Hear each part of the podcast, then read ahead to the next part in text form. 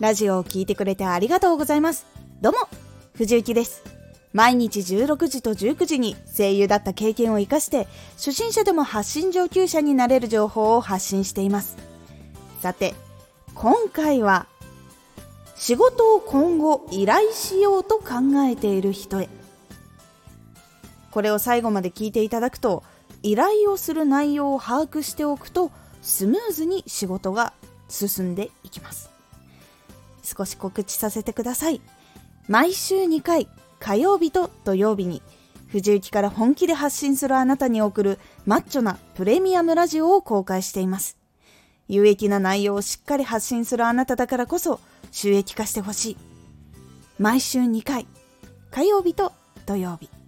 ぜひお聴きください。はい。内容を把握しておくとスムーズになんでいくのかっていうのは的確に伝えて的確にここを直してほしいもしくはこうしてほしいっていうことをお願いすることができるのでリテイクが減るのでスムーズになります。それが分からなかった時の悩みがこちら。何も知らないからこそ頼んでいた。いいか悪いかも正確に伝えられなかった。例えばですがイラストや画像を作ってもらう時に納品してほしいファイル形式使う色の形式を伝えていないと開けなかったり色が違うということになってしまうことがあります。これを全部直してもらう時間がちゃんと伝えていたら発生しなかったっていうことになるのでこの時間がもったいなくなってしまうのでこういうことをしたいのでこの色合いのこの形式で作ってくださいっていうふうにちゃんとお願いをしないと時間がまた別のところでかかってしまうということもあるのでもしも自分が依頼をするときは少し自分がどのパソコン使っててどういう形式で開くのかとかどういう画像で納品してほしいのかっていうことをちょっと勉強してから依頼の時にちゃんとお伝えするようにすると変わります。他にも例えば税理士さんを雇って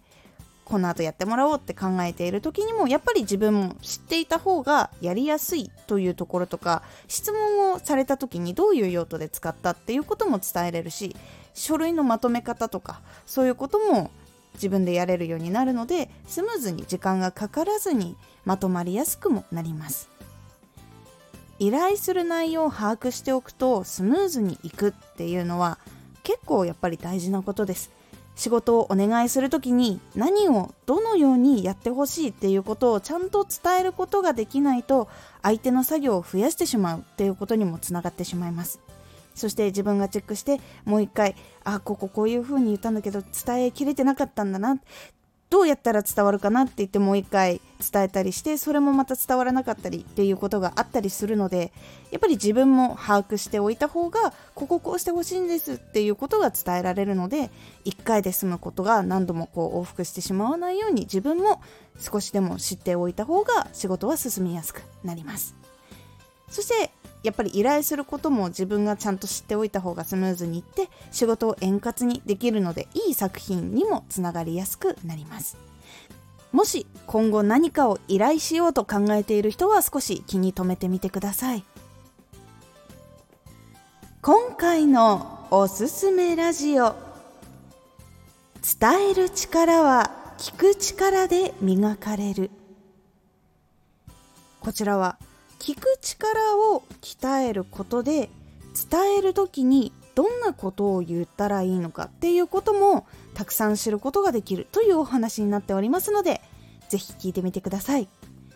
このラジオでは毎日16時と19時に声優だった経験を生かして初心者でも発信上級者になれる情報を発信していますのでフォローしてお待ちください。Twitter もやってます。ツイッターでは活動している中で気がついたことや役に立ったことをお伝えしています。ぜひこちらもチェックしてみてね。